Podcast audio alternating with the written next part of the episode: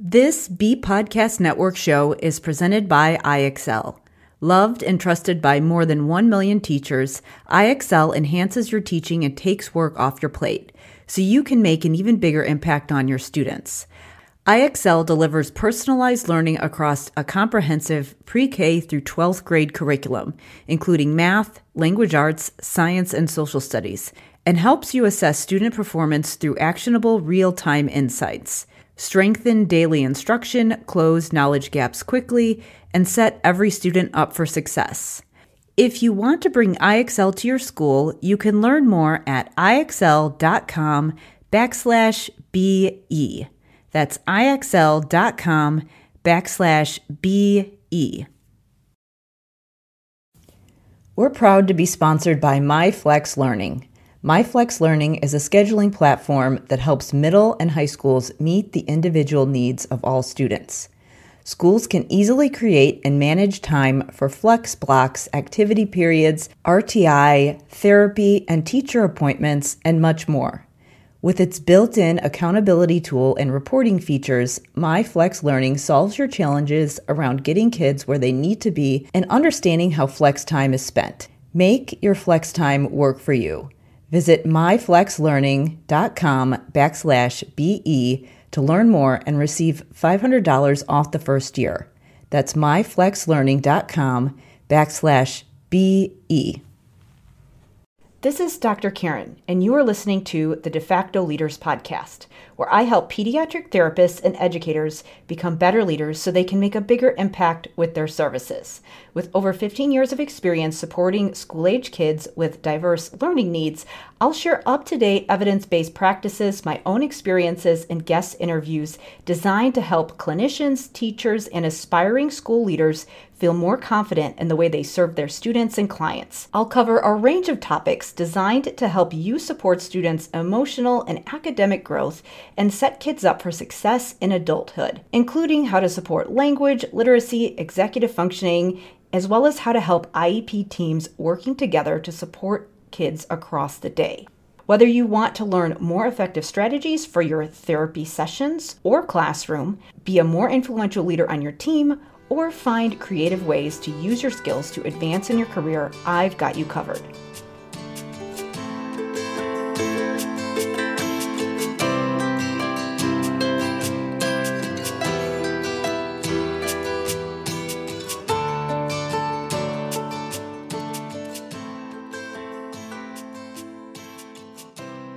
Everybody, it's Dr. Karen, and welcome to episode 112 of the De facto Leaders Podcast. In this episode, I have special guest Jethro Jones, who is a national award winning former school leader, podcaster, and author of books such as How to Be a Transformative Principal and SchoolX How Principals Can Design a Transformative School Experience for the People Right in Front of Them.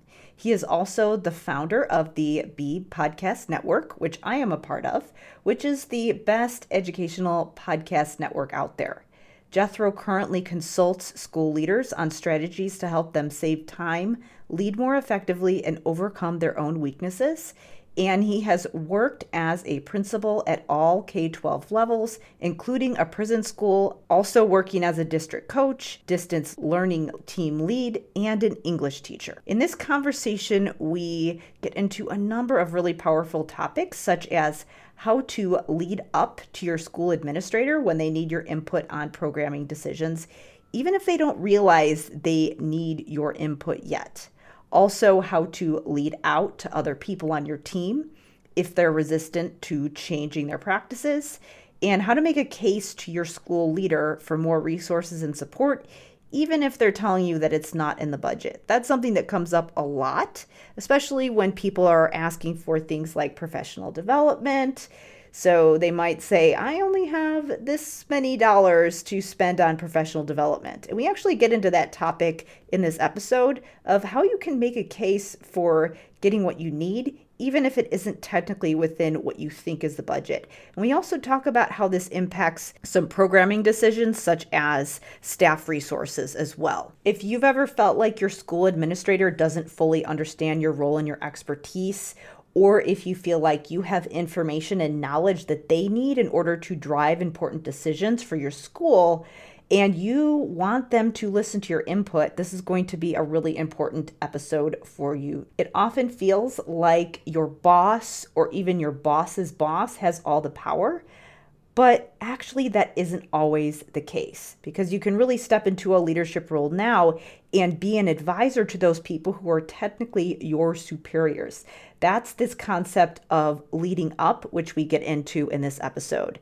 So, if you would like to feel more empowered in your role, if you'd like to be in a position where you have more input into programming decisions, or just so you can get more support for the role that you're currently in, then you're definitely not going to want to miss this episode. Before we get started, I wanted to mention a free training that I have been working on. I've actually released several versions of this training.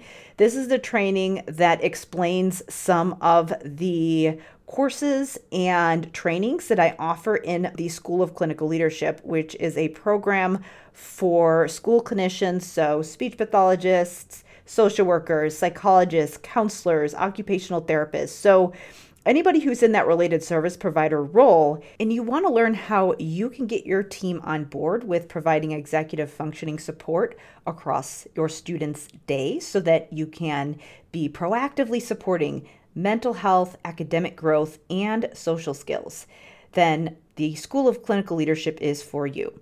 And I came out with a free training that shares the overview of what's in the program and some key shifts that you can make in setting up these supports for your building.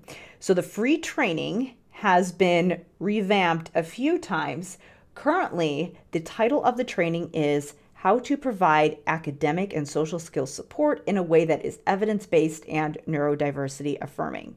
So, this is a topic that comes up a lot, it has a lot of nuance. A lot of people understand that they need to support neurodiversity, but at the same time, they're not really sure what that means. So, in this free training, I aim to clear up some of that confusion and give you a tangible way that we can both support neurodiversity, but also give kids the skills that they need in order to be resilient so we can set them up for success in adulthood.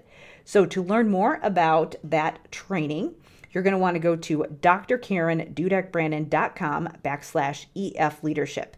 And again, this free training is going to show you the components of intervention that need to be in place to support students' independent functioning and how you can do it feasibly on a school team.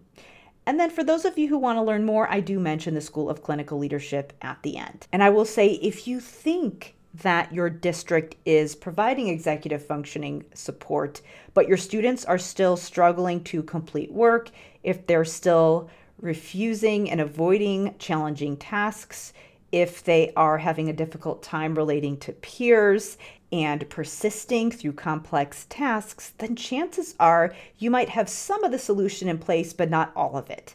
And so, this free training is going to help clear up some confusion so that you know where to intervene. Again, to learn more about this free training, you're going to want to go to drkarendudekbrandon.com backslash EF leadership. Now, please enjoy this interview with Jethro Jones from the Transformative Principal.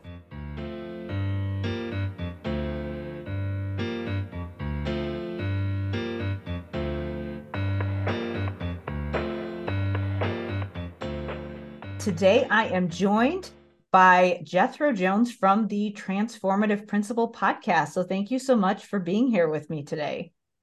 Hey, thank you so much. I'm excited to be here and so excited to talk with you. Can you share a little bit about your background, what you're working on right now, and how you got to where you are? Yeah, so I uh, started out as an English teacher. Then I became a distance learning and media technology team lead in my district, which is a long way to say that I dealt with libraries and distance learning way back before the pandemic started. Then I became a curriculum specialist and then an assistant principal. I was a principal in Alaska then for six years um, and did all levels of K 12, including a prison school, which was a unique and different experience. And um, somewhere along the line, I started my podcast, Transformative Principal, and have been interviewing people on there for about a decade and I uh, really enjoy doing that. And it helps me a lot. And then um, a couple of years or a year ago, I started the BE Podcast Network, which you're a member of as well. It's the best place to get education podcasts. So check that out, bpodcastnetwork.com. Got to always put a plug in for that, right? Yeah, absolutely. and now I coach uh, school leaders and people aspiring to be school leaders um, in how to lead their schools more effectively. Great. What are some things that you're working on right now? I know you are involved with a company called School AI. You're you're a lot. You're yeah. really involved with some of the up and coming trends in education.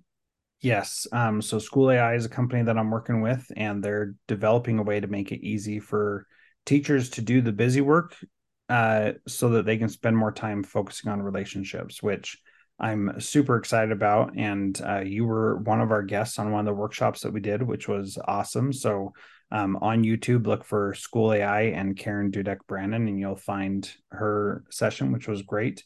Um, and then I have always have my things in a lot of, always have my fingers in a lot of different things, is what I meant to say there. Yeah. And and so the podcast network, and then I'm currently doing a, a workshop, which we'll talk about here for helping people move up in their careers. And that doesn't just mean get a new job, but also means move up in responsibility and ability and opportunity. Great. So, we're going to get into a conversation about coaching today. What are some high points and some key takeaways that we want to think about as we're listening to this conversation? Yeah. Well, first, at the end, I'm going to share a uh, a quiz that you can take, and so if you like what you hear, then you should take the quiz if you don't like what you hear, then you should stop listening and find another podcast. No, I'm just kidding. just stop listening to this interview. Come back for Karen's next guest. Um, that's that's the important thing. Um, one of the things that I think is really valuable and was was an aha in in this conversation is making it easy for other people to say yes to what you want. And I think that if you have that mindset, whenever you're faced with a problem, is how do I make a yes easy for this other person? Just that would be a valuable takeaway from listening to this podcast today. Great. Well, let's get into it. So, a lot of people in education feel like other people, the person on the other side of the table has all the power. Can you talk about that a little bit and how it relates to the work that you do? Oh, this is such a fantastic, exciting perspective because everybody thinks that somebody else has the power and that we're powerless to do to do the things that we want to do and that we need to get permission from someone or be picked or chosen by someone to be able to do the things that we're trying to do. And the reality is is that we have all the power that we need already no matter what position we're in. So let's take for example you're a lot of the people that uh, are listening to this are therapists uh, like speech language or physical or occupational therapists or in a role where they they don't really feel like they like they have all the information or all the decision making power.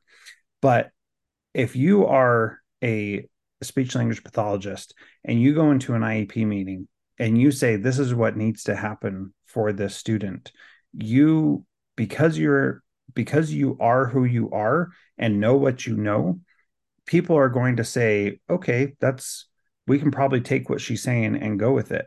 And the thing is, if you actually come with a plan and a strategy for doing what you're trying to do, then eh, nobody is nobody's taking the time to think about these things besides you.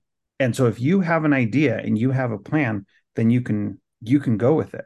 So let me illustrate this with a very simple example okay. from my 11 year old daughter who is dying to have a phone. She just thinks that it's like the coolest thing in the world and totally wants one. And let me just tell you, there's no way in the world that she's getting a phone. so she feels like she has no power in this situation. So she came to me the other day and she said, Dad, I have an idea from the old uh, like flip phone that we have that uh, that we used to use when the kids would go to different activities and events and things like that.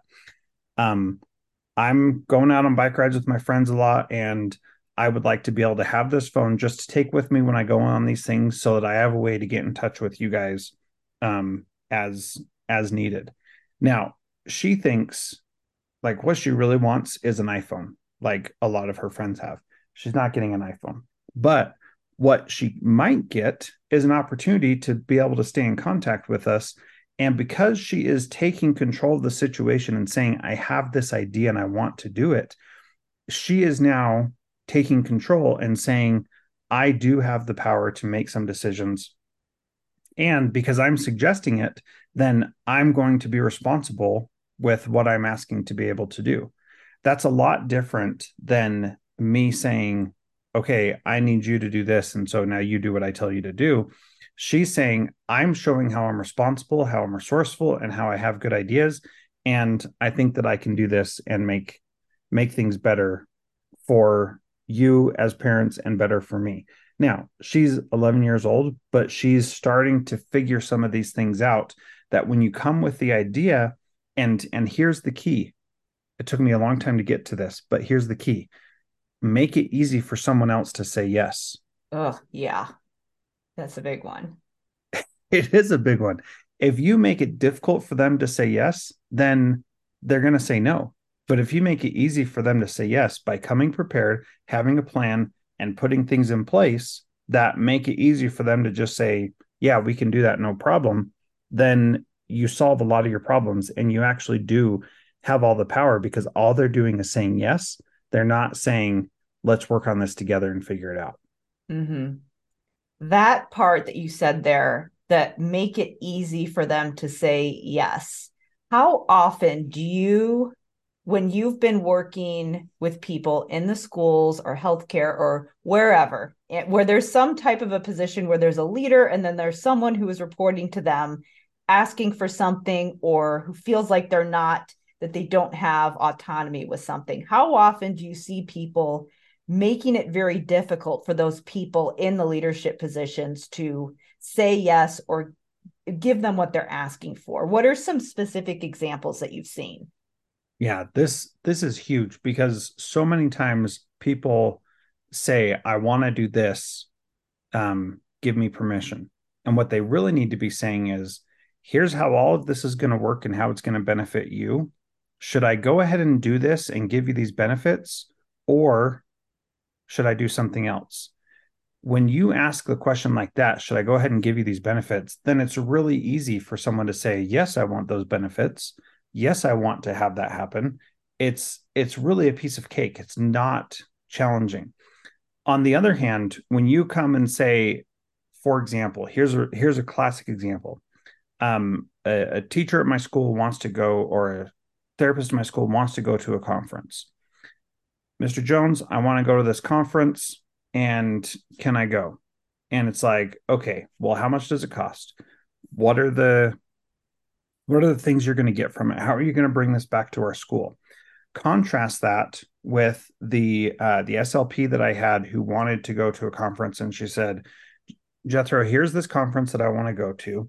This is how much it costs. There is a grant available that I would apply for, and if I get it, then it would be free. If I present, then it'll be free, so you wouldn't have to pay for that."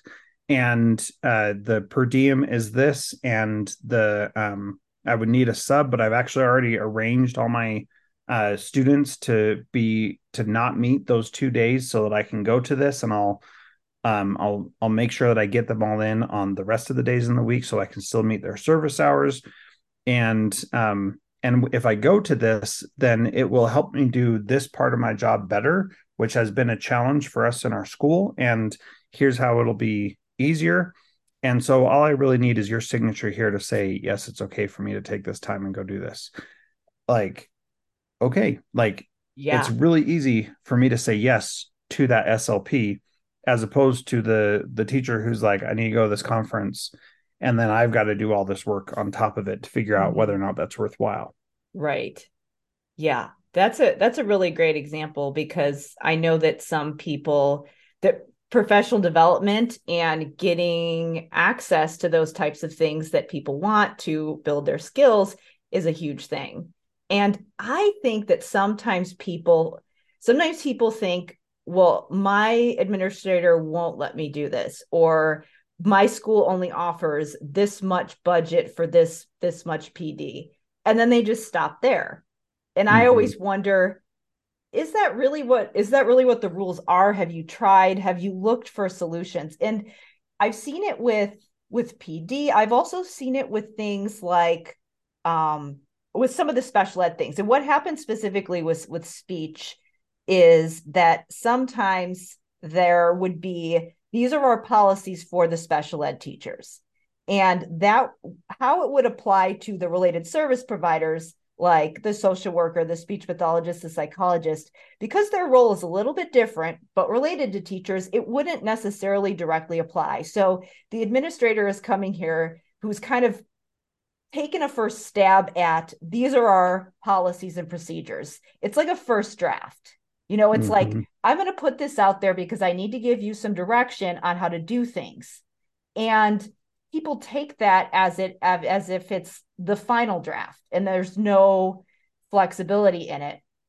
And when I was in the schools, a lot of times what we would do is, you know, it's like, okay, here's how we want you to do it, but there's all these little nuances that that administrator hasn't necessarily taken into account because they haven't been in my role. And a lot of times if we would just say, okay, I, I understand why you are recommending this, but what if we did it this way? And then, like you said, here's all of these procedures lined up for us. It's easy for them to say yes or no versus, well, this just doesn't work for me. This just doesn't make sense. And then asking them to do all of that work.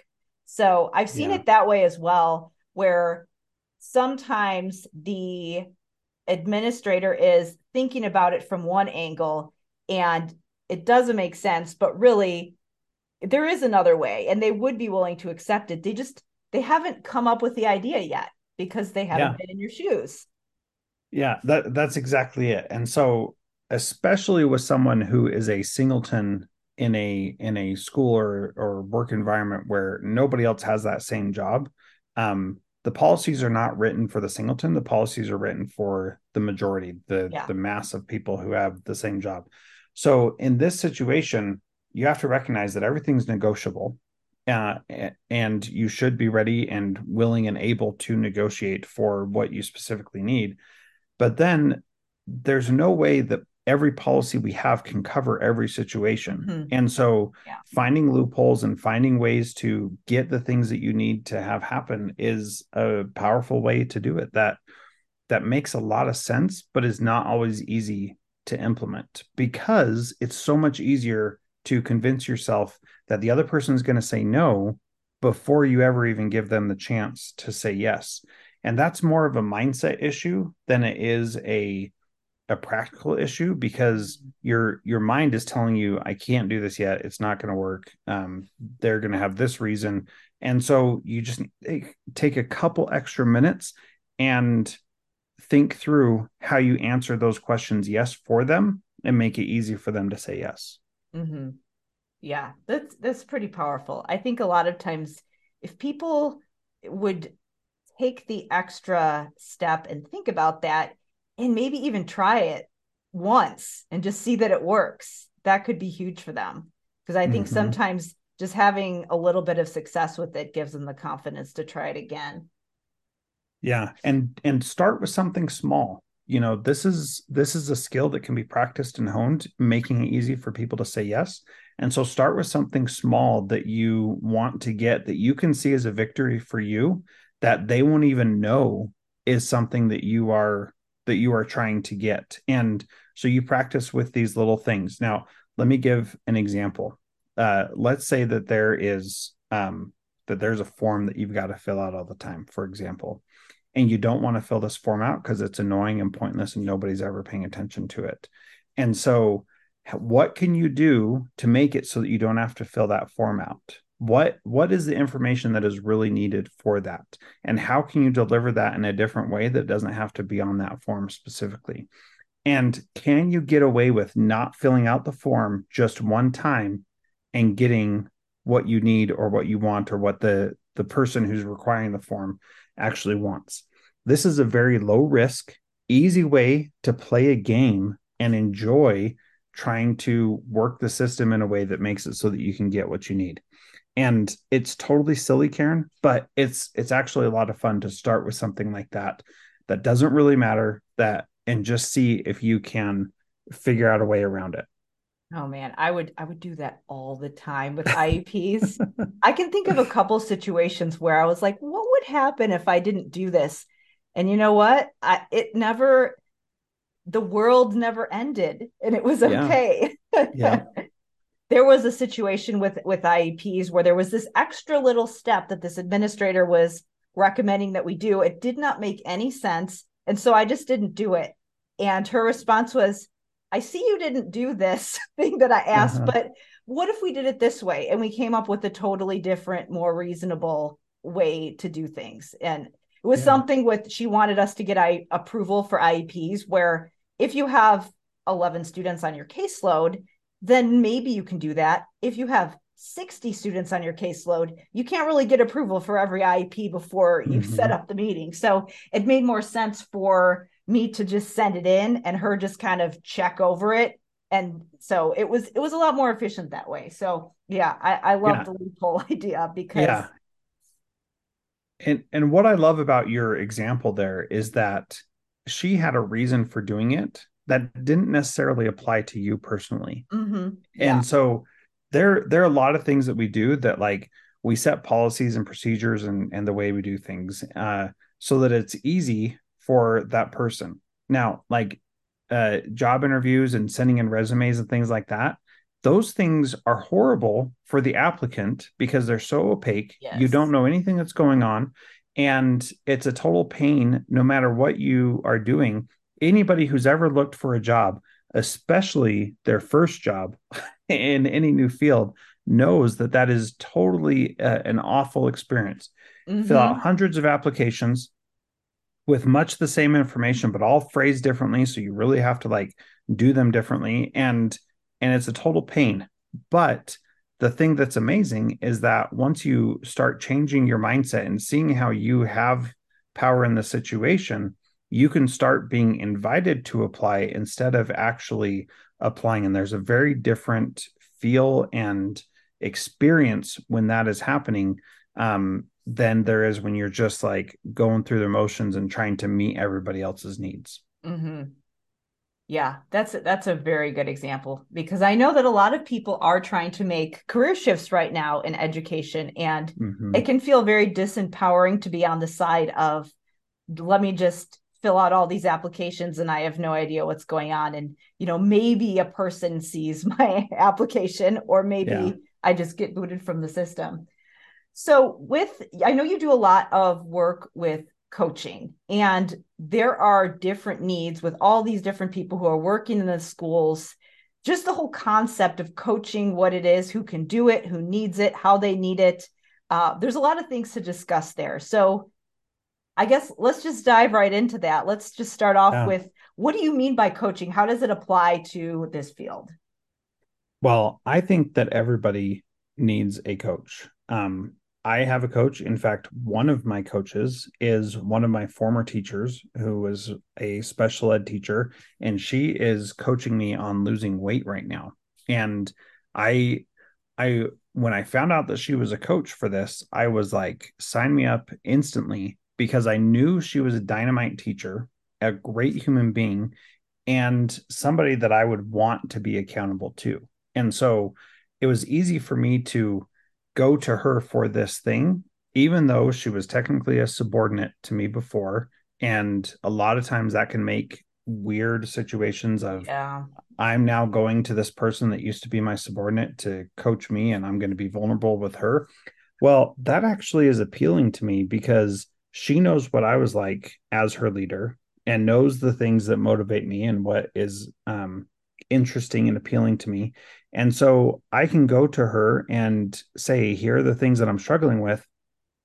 What can I do to be better? So uh, since I've started this, I've been able to lose 35 pounds, which is awesome. Yeah. And it feels great. And let me tell you, Karen, I am sure that if I didn't have a coach helping me with this, then I wouldn't be successful in doing it. And so, like, I have coaches for my business, um, or uh, I have a couple coaches for my business. I'm trying to decide which one I like best because that sounds very familiar. To, yeah, because I need to narrow it down and and and then I had as a principal, I had coaches that I would go to, and um, my podcast transformative principal is really what I what I used as my coach. That I would I would use that podcast to get specific answers to the questions that that I was struggling with in the moment and hear what people were doing and keep going back again and again to figure out how to be better.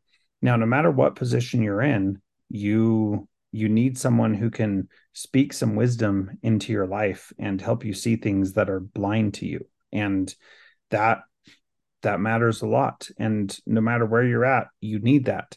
No matter where you're at in a school, also, you need to provide coaching to people on how mm-hmm. to help them help you do your job better. And so, especially for related service providers or special ed teachers, you need to help the other teachers and your mm-hmm. principal know how to help you be most effective in your job. And and they can't uh you can't let them get away with just uh thinking that they know best and and not giving that coaching support uh in the moment which can be very challenging especially when you have to coach up uh, or as I call it, lead up to your your mm. person ahead, above you. That can be very challenging.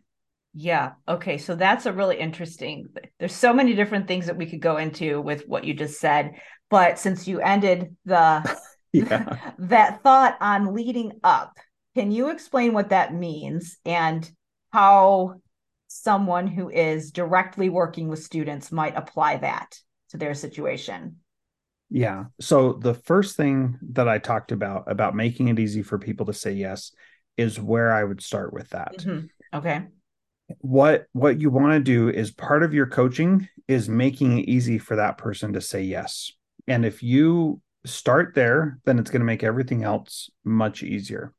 The second part of that is finding ways for them to pay attention to the things that matter to you mm, not okay. pay attention to the things that matter to them. Yeah. So, for example, um, principals need to make sure that the whole school is safe and running sound and all that kind of stuff, and that's that's all fine and dandy. Mm-hmm. Um, but you, as a, a service provider or as a special ed teacher, you have things that are important to you, and you need to find a way to make those things important to your principal as well. And the best way to do that is to phrase what you need to have happen in a way that makes them have success in what they're doing as well. Mm-hmm. So yeah. he, here's an example. Um, so let's say you're a special ed teacher and you're working uh, with some very behaviorally challenged students who have poor behavior and it's a struggle all the time and you need extra support if your principal is focused on making sure the school is running safe and sound and and that everybody's feeling good about things and there's a good culture then you go to the principal and use their goals to help you get the support that you need. And so for example if if you have five kids in in one resource classroom and they're they're all there at the same time and it's a lot of stress and and and it's difficult every single day and you need another body in there, it's pretty tough to justify getting a second person into a room where there's only five kids when other teachers have 30 kids in there. Mm-hmm. And and that's just a reality. But the thing is is that if you can say if I have an extra person in here and having this extra person will decrease the number of referrals that these five kids get because we all know they're the frequent flyers who are getting this stuff happening all the time. And i can have an extra person there. I can work closer with them and help them with their behavior changes that they need to make um, in a more systematic and effective way. You can get you know an aide or a co-teacher or something to happen to where you actually have that support. Now the reason i bring up that example is because I was really big as a principal on having teachers do co-teaching and having uh, small class sizes and figuring out ways to get the student to adult ratio even lower. And and so I had a situation like this and the teacher was asking for something that I felt like was impossible. So she came to me with the data of what these kids were, of how much trouble they were getting in in all their other classes, and said, if I have one more person with me in here, I bet I can decrease them getting in trouble in these other classes because I'll be able to teach them the skills they need to be successful. Now, I didn't know that that was actually true, but she made it easy for me to say yes and aligned her goals with my goals. And so it was easy for me to then say, all right, let's give it a shot and see how it works. Even though it was a big ask and it was definitely something that was uh, not a typical thing that we would do. Mm-hmm. But she she figured out a way to make it seem like it would be stupid for me to not say yes to it. Yeah.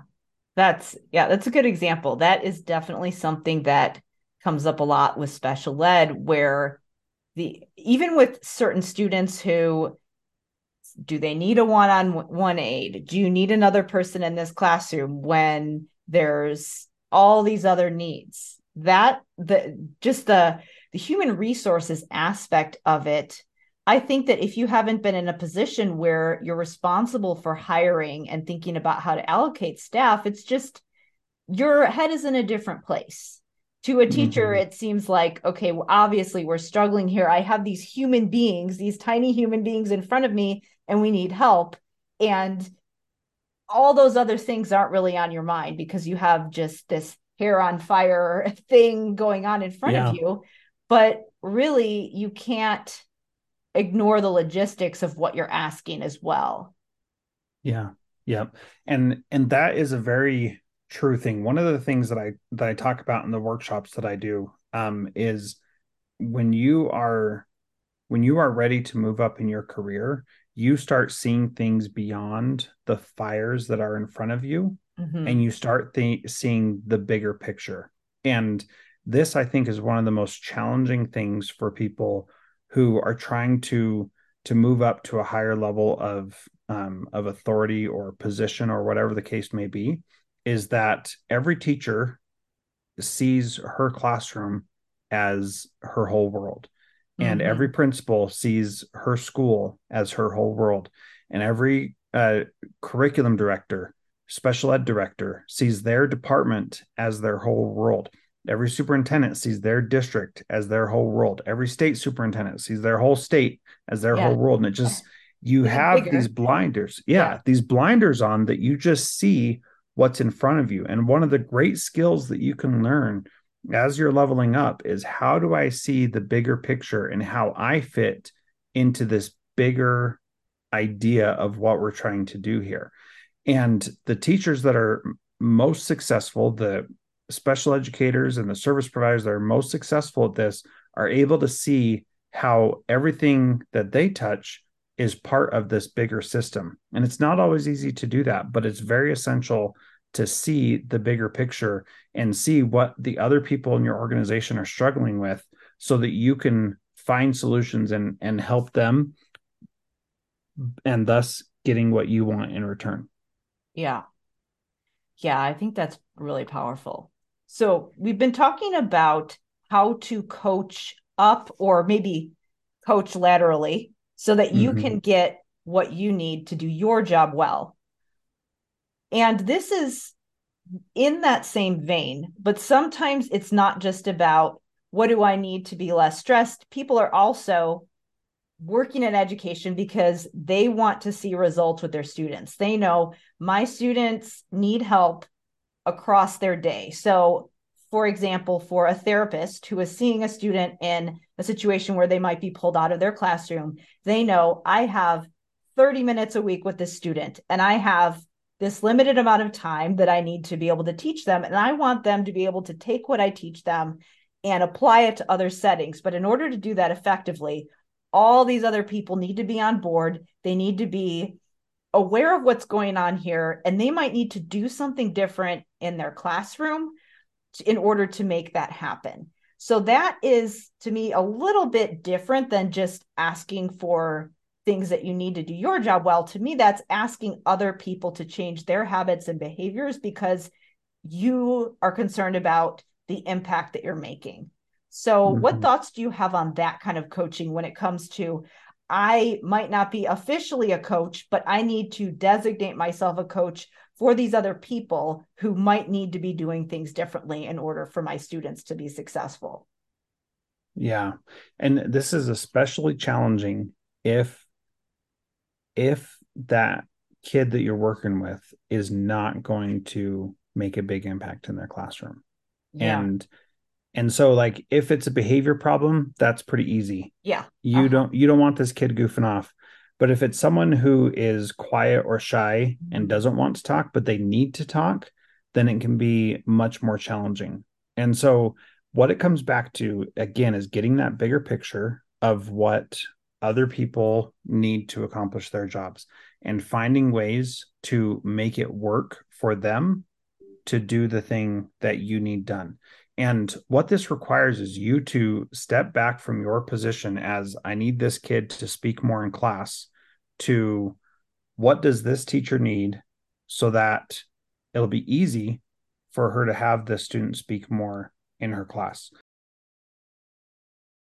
We're going to take a quick break here because I wanted to mention a free training that's going to help you feel more empowered in your role as a school clinician or educator. One of the themes that we're talking about in this training is leading up, and another one is the concept of leading out.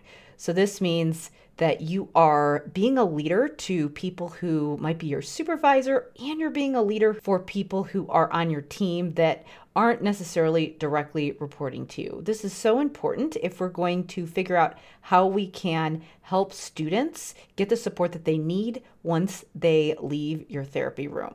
If you are a direct service provider, this concept is going to be critical to making sure that your therapy has the maximum impact that it can possibly have. And one of the most powerful ways that we can do that is by providing executive functioning support across students' day. But the challenge is knowing how to get everyone on board. Before we do that, we need to know what strategies need to be in place and what we're currently missing. And that's what I share in my free training for school clinicians called How to Deliver Social and Academic Support in a Way That's Evidence Based and Neurodiversity Affirming. In this training, I share how you, as a school clinician, can be a leader in providing executive functioning support and how you can support your students' diverse needs in a way that's empowering and sets them up for success in adulthood. To learn more about this free training, you're going to want to go to drkarendudekbrannan.com backslash EF leadership. Again, that's drkarendudekbrannan.com backslash EF leadership. Now, let's get back to the interview. So let's let's take an, another situation where I had a an eighth grade history teacher who wanted to lecture like all day long every day. And the uh, the alaska native students in her class and the english language learners needed opportunities to respond. And that was something that i was pushing as the principal and the uh, the special ed teacher and the slp and the ell teacher got together and were like this is a prime place for these kids to practice something. And we've got them practicing things in their other classes but we happen to have this mass of students in here and we need them to to be talking more. And so they went to the teacher and said tell us about your class tell us what you do. And she basically i'm you know shortening this for sake of this conversation. Yeah she yeah. basically said well uh, kids learn best by being lectured to and this is how i do it. And i'm you know i'm not interested in changing and what are you all here doing anyway? And they said well we you know we have these native alaskans we have these english language learners and we have these um, kids with speech issues and we need them to have more opportunities to talk in your class. And she's like well you know that's just not how i work and so you probably should go work in other places. So these teachers had to figure out how to get this woman to change what she was doing and so they started offering suggestions of how they could help how they could come into her class and provide support and maybe do some pull out coaching some pull out tutoring for kids who were struggling in her class. Well happens to be that all the kids who were struggling were all of the kids on their caseload. And so it made sense for them to get their minutes during that class. And so what they did is they would pull the kids out and work with the kids on um, on doing the review for the test that she would have so that they could be successful in in her class and by making the kids successful in her class she started to see that these uh, these other teachers were doing something valuable that was working. And like all teachers even those we disagree with she wanted her kids to be successful. And so by meeting that short-term goal of these kids doing well on the assessment they were able to then start making inroads to have her change the way she was doing some things and be able to coach her on how she could do five minutes at the end of class for kids to talk to each other and talk about what they learned during that lecture. Now, teaching via lecture, I don't think is the best way for kids to learn. Right. And had many discussions with her as the principal about that, but she wasn't willing to change until she saw how it benefited her. And so these teachers working with her were able to find a way to make things beneficial for her so that then she'd be more open to changing some other things. Side note, they were also working on the things that I wanted to happen as the principal, which made me give them more support and more encouragement to keep doing that work because it was working for my bigger vision as well. Mm-hmm. Yeah, I, I love that. There's so many different things there that you brought up. The first thing is banding together with other people who are who are mm-hmm. on board with what you want to do so that you can divide and conquer and also just divvy up some of those responsibilities and come up with different ideas. So I love that. I tell people to do that all the time. And also just the idea of compromising in order to I guess get your foot in the door is a as a way to put it where sure you are you're accepting something that maybe isn't your end goal for the sake of getting to the next step. I think a lot of times people get frustrated where they have this idea of what they want and if what they're getting isn't isn't there, if it's maybe a small step in the right direction, that can be very frustrating because as you said, a lot of us know that lecturing students isn't the best way to do things. And a lot of people are frustrated just well, it, the intervention needs to happen in your classroom, not me pulling the students out, but just the idea that just doing that and meeting her where she was at was what helped them to get to that next step. Mm-hmm.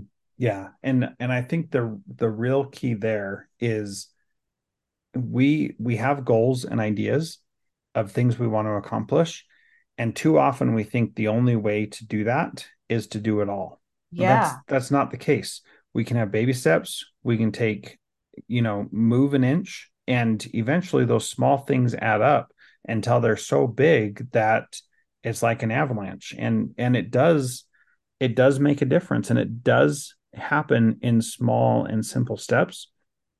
And that's that's not a bad thing and it's okay for that to to take time. Even though we feel a sense of urgency in education a lot of the times like yeah. yeah. we got to get this done today the reality is is everything takes time and we don't have to worry so much about the timeline as we typically do you know even if a kid is going to be graduating and moving out of the system or moving out of your school you can still be laying the groundwork because hopefully you're playing a longer game and if we can get that particular eighth grade teacher to change her ways and give kids more opportunities to respond that's going to be a net win for everybody. And so it's not going to happen because you force her to. It's going to happen because she feels like that's the right thing to do. And so it's about focusing on that bigger vision of where you want people to get to.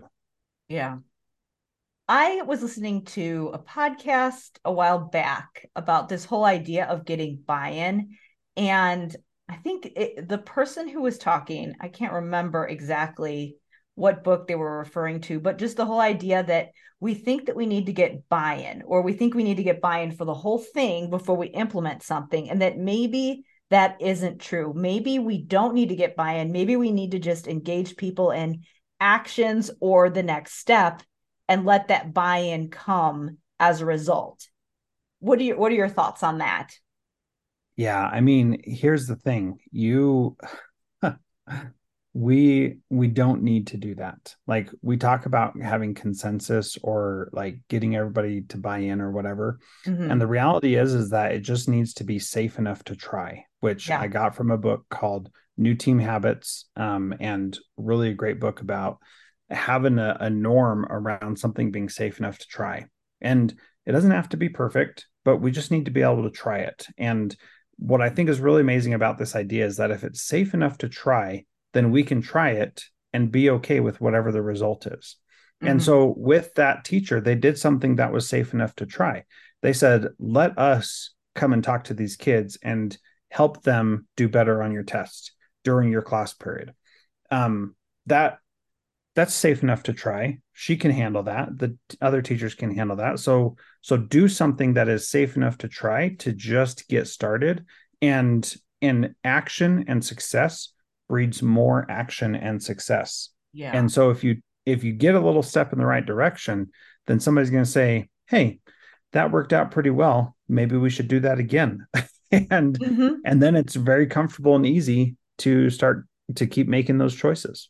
Yeah there's a lot of wisdom in that mindset with not just teachers but also with kids who are resistant to try new things as well just mm-hmm. action and action breeds more action yeah for sure it really does in every situation and what what gives people the strongest encouragement is success. When mm-hmm. when they're when they see success with anything they're like that feels good. I want to do that again. Even mm-hmm. if it was uncomfortable even if it was hard they still want that feeling of success again. And so it's worthwhile to to continue doing that and give them more opportunities. And if you can put yourself in a position where they trust that the suggestions you're making are going to help them be more successful then you're going to get a lot faster yeses and yeses a lot more often mm-hmm.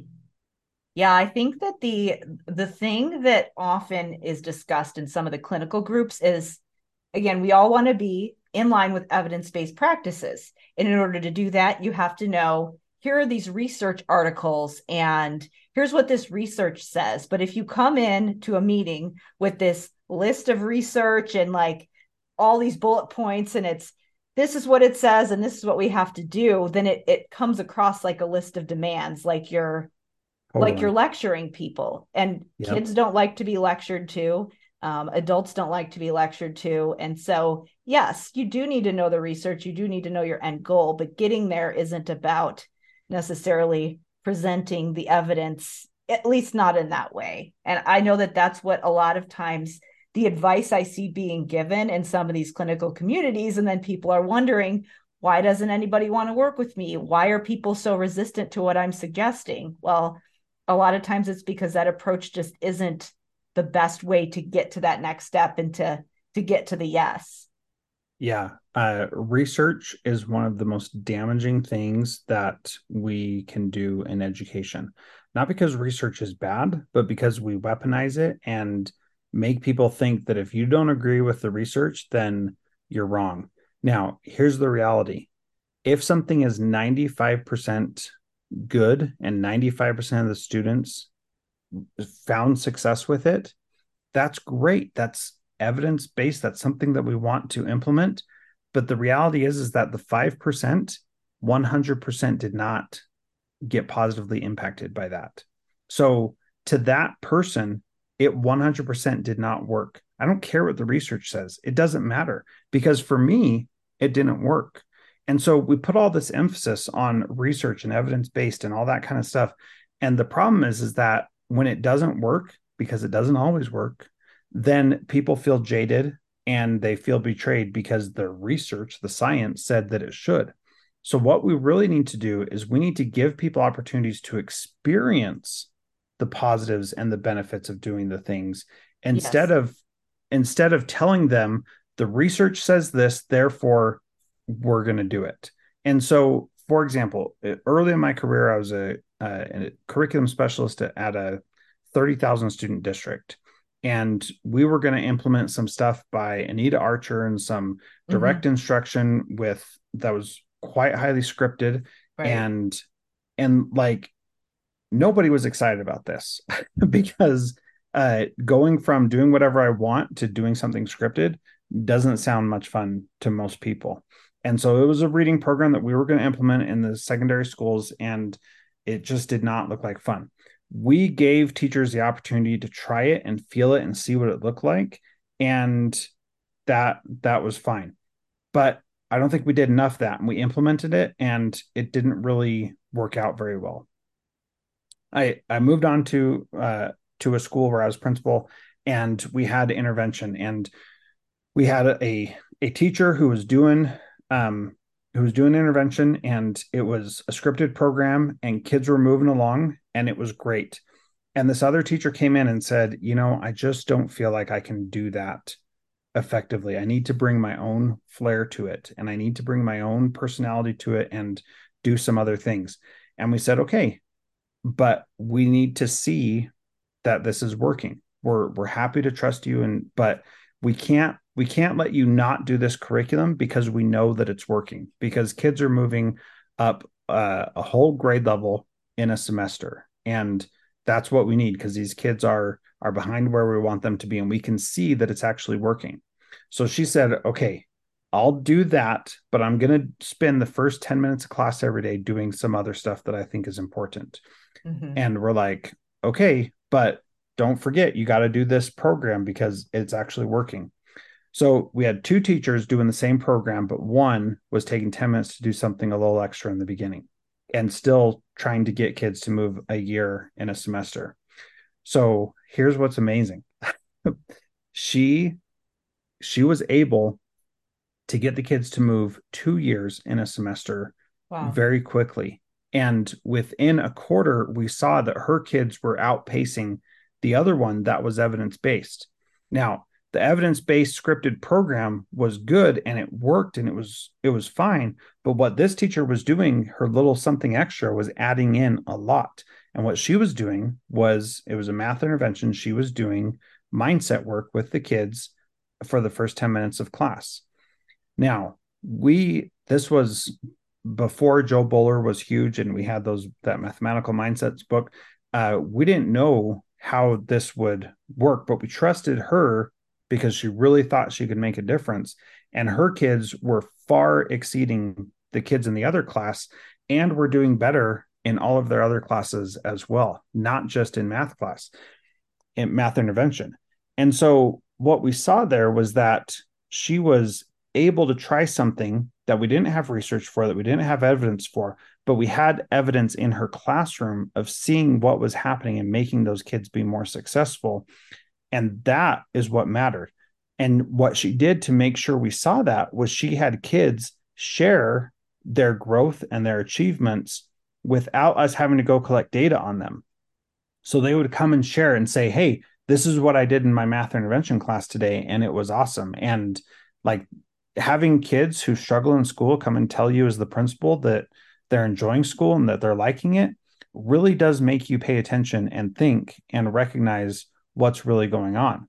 Now, she had had experience with Jo Boaler's Mathematical Mindsets book from her college education and knew some of these things already, but we didn't, as a school district, didn't have access to that information. So she had the evidence, but rather than saying, look, here's this book, read it, you'll see that I'm right, and you'll just let mm-hmm. me do it, she took small steps to implement things and be in a better position so that she could say, here's the evidence that you really want, which is the kids right in front of us. That matters a lot more than we give it credit for. The research, nobody's reading that, nobody's paying attention to it except for nerds, which I say lovingly. Yeah. And the reality is is me. that yeah, day-to-day teachers don't really care because yeah. they're dealing with the kids right in front of them and we need to get on the same level as them and show them how it's benefiting them right there.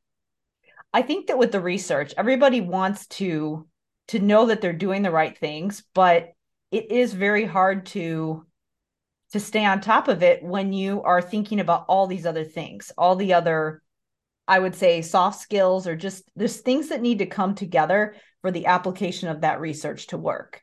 Are you mm-hmm. familiar with the evidence-based practices triangle that's sometimes in the I mean, so the, the idea of you have the you have the research evidence from peer reviewed studies, then you have the clinical practice, or I would say teaching practice that is layered on top of that, where there is that flexibility with how you implement, and then there is the evidence that you get from actual people going through the program. So how how that all layers into it, I think, is what you're talking about here. Is where mm-hmm.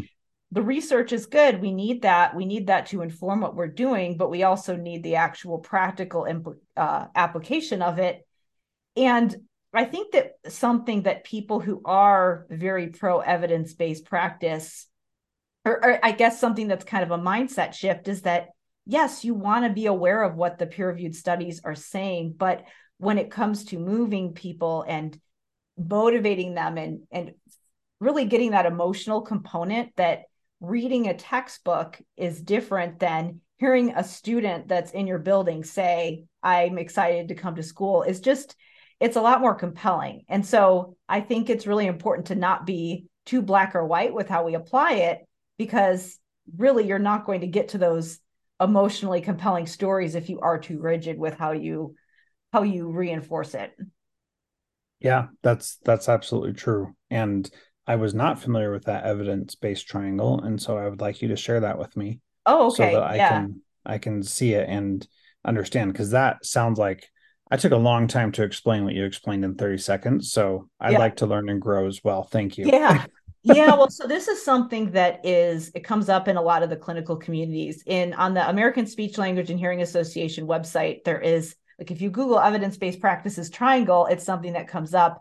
And i know that other clinical areas have it as well. So there's this when you're thinking about what evidence-based practice is there's a lot of times people just go to the peer-reviewed studies which of course is a really important component because you have controlled studies you have bias that you're mitigating and all of those things. So you have that those published studies is one leg of the triangle but then you also have clinical experience, which I would say teaching experience would fall under that as well.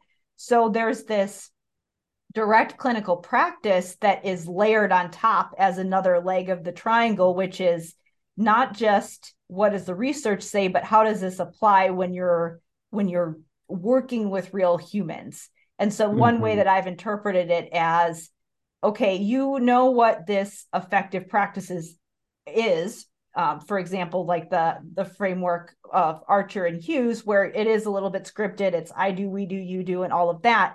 But then you might also know that that person needs something else. So maybe they do need some mindset work. Maybe they do need something specific that's going to help them to get the full benefit of this other thing that you're doing and layer it together. So it's it's taking into account those individual differences and then also taking your experiences and applying it. So there's that um, evidence-based practices, so the peer-reviewed studies, um, your your clinical expertise and experience, and the other one is the um, patient input or family input, where there's something specific that has to do with that person's individual situation that's going to change how you apply whatever it is that you're doing. So one example that comes up a lot of times is that sometimes when you're recommending some kind of a treatment, there are certain things about that person's culture or family situation that need you need to apply when it comes to how they how they apply that. Where um, one example that came up with someone, uh, one of my colleagues, so she has a, a son who has a lot of different sensory needs. He needs certain things where um, when he is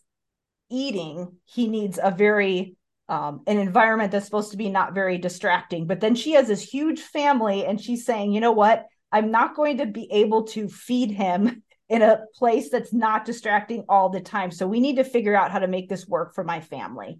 So mm-hmm. they need to take clinical expertise with you know what has worked. Whoever's working with her needs to say, all right, um, what's worked with other patients that I've worked with, and what does the research say about how we would support this kind of thing? And then how we do do we blend that based on how this applies to your family? And so i think that example with your teacher she had the other experience uh, that she was applying it to. She also knew what worked for her kids in her classroom and she was still using a framework that was based in evidence. So she had kind of the the trifecta there. So yeah. That's brilliant Man, I wish I would have known about that before I started talking. I could have explained that so much better. Well, but you Thank did you. though, intuitively. yeah.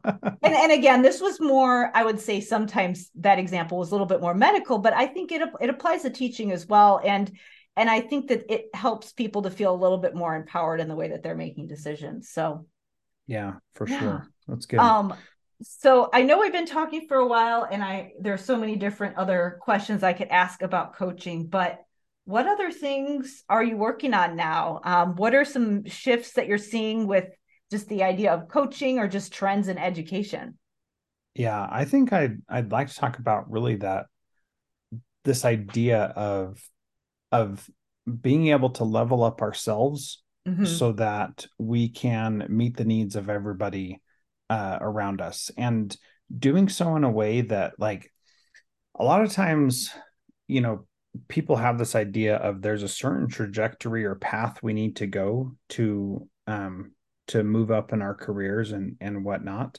And really i think that the reality is that it's it's much simpler and that if we are constantly leveling up ourselves then what we do day to day is not as as important as it may seem. And that if we are being our very best self and sh- and showing up in a way that's really powerful then we're going to impact people's lives in ways that that we typically only dream of. And uh and i and what i want to do is help people be able to do that. And i think a lot of people don't see the power that they have. And um especially you know over the last few years teachers just feel really beat up you know Mhm. and i'm including service providers in that and you know going from being in person to being virtual to sometimes virtual sometimes in person with these different uh, services that we're providing like in alaska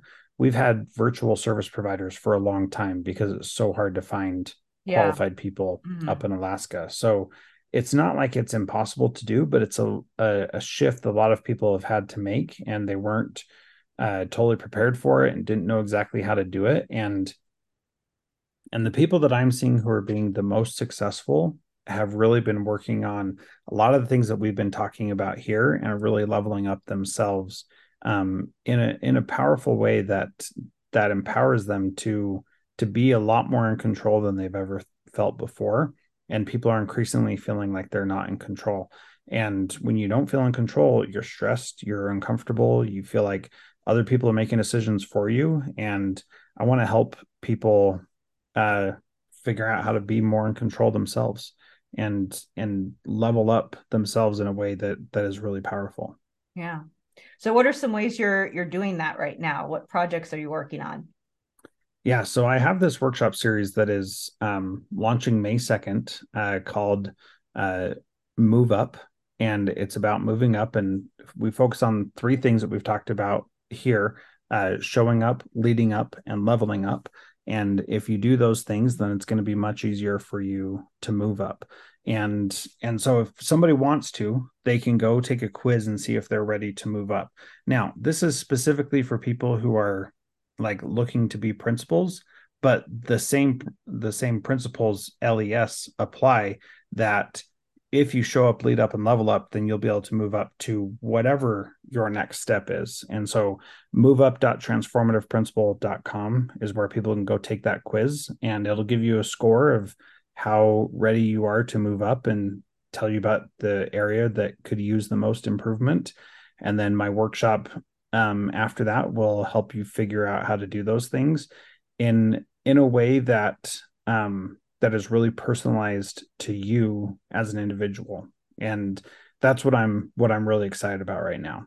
Yeah, that's so I have been thinking about this for a long time where even if you aren't thinking that you want to be a building principal, if you are working in a school, if you're working with principals, if you're if you're on an IEP team and you just you feel like you are not making the impact that you want, it is definitely to your benefit to understand to talk with principals, understand what principals are dealing with, and just really get an insight to what their day to day looks like, and and as well as the skills that they need to do their jobs well, because I think that that can be applicable to a lot of the roles in school systems, even if all you want to do, like for the rest of your career, you're like, I love where I'm at, I I want to stay here, I just want to do it as you know be as effective as possible in my current role Well, that is that is exactly the key because moving up doesn't necessarily mean getting the principal job. Yeah. But it could be moving up in your influence. It could be Mhm. moving up in the impact that you have. It could be moving up in your ability to provide the services that you want to provide without people getting in your way of doing that.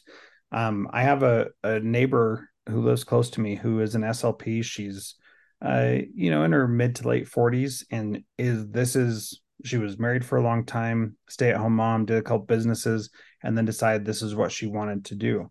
And so she is experienced in life, but not experienced in being an SLP. And she wants to be her best and do her best. And I want to help her do that because she has great potential. She doesn't ever want to be a principal, but she does need to learn how to do these things that we've talked about on this Mhm. on this show of how to persuade people, how to help them see the benefits, all that kind of stuff. And I think that it's really valuable for her to have an opportunity to do that and to see a different perspective um, so that she really can be as good as she possibly can be. How often do you find people who are just they're just frustrated and they don't know what they want and they start working on these things and that either gives them clarity or makes them realize that they wanted a role that they didn't think was possible or that they didn't know that they wanted. How often does that happen? Well, it it happens a lot. People people think that they are satisfied with where they're at and a lot of things like their mindsets about fear about the unknown and how scary it could be, the saboteurs that are in their heads of Mhm. thinking they're not good enough or not capable. Those things come up a lot. And what I see most often is that people don't believe the power that they have within themselves to accomplish the things that um, that they think are for somebody else. And so I work with people a lot through this, and we do a whole section on um, on the saboteurs in our heads and and how our our weaknesses de- distract us from living up to our full potential. And those are the kinds of things that I get really excited about. And like I wove those things into this conversation as we were talking without saying them out loud and trying to say them in a way that people can get but then i give you the language like you gave me the language for the evidence-based triangle um, of of how to interpret it how to talk about it and how to make it actually work in in your day-to-day life.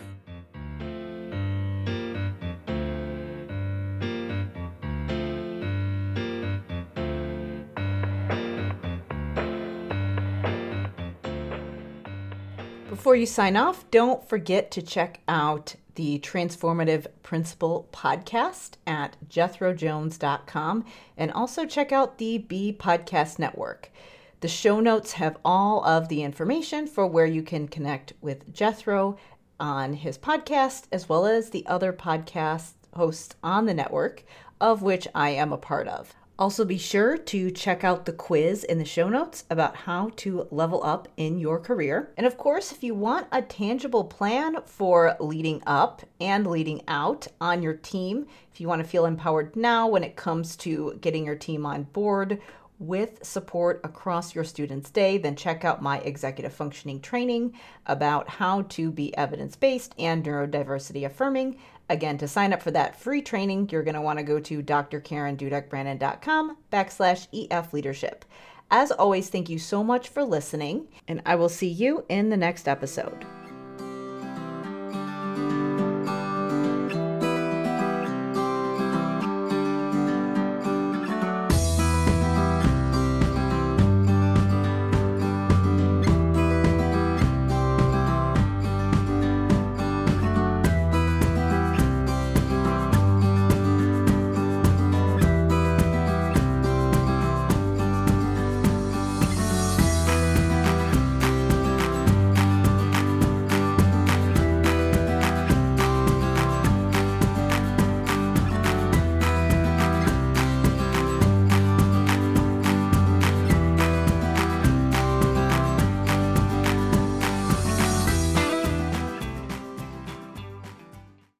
You want to simplify your school's technology, save teachers time, improve students' performance on state assessments without just teaching to the test?